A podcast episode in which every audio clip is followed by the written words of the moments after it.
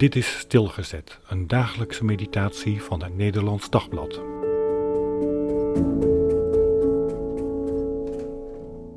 Gezalfde, 2 Samuel 3 vers 36.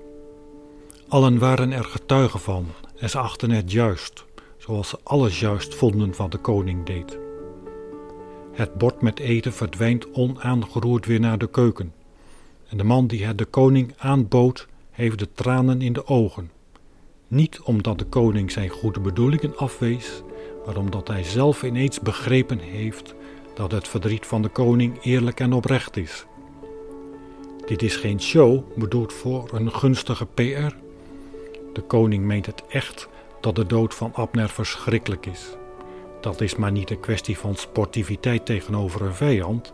Hier speelt een koninklijk besef van wat eerlijk en goed is in Gods ogen. Vandaag praten de mensen vol lof over David. Dit is een koning die echt vrede brengt, die bereid is om de minste te zijn en te treuren zelfs over een vijand.